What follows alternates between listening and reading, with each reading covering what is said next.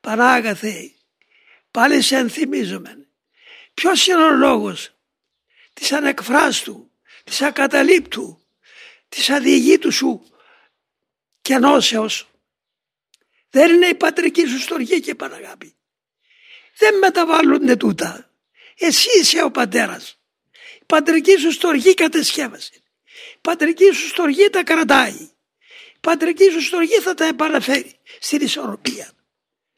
Μην μετρήσεις τα λάθη μας. Ενίσχυσε μας στη μετάνοια.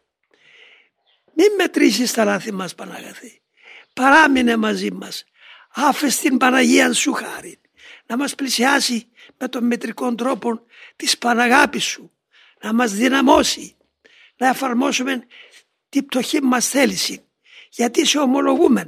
Αν και κάναμε κάποτε λάθη, δεν μας θα μετρήσεις.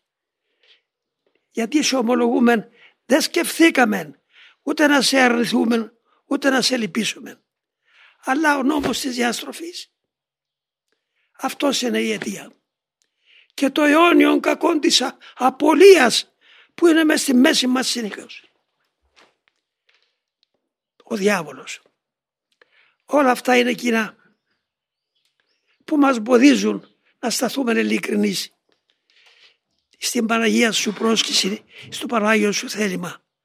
Γι' αυτό επικαλούμεθα και πάλι την πατρική σου στοργή.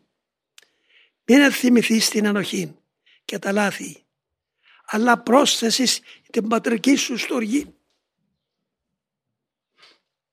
Όπως το εφήρμοσες με τα Πανάγια σου παθήματα. Το αίμα σου εχήθη και πλήρωσε την γη.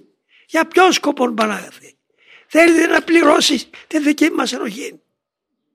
Τα Πανάγια σου παθήματα δεν ήταν το νόημα της φιλοπονίας που πρέπει να κρατήσουμε για την φιλαυτία και τη φιλοδονία που σε αρνηθήκαμε.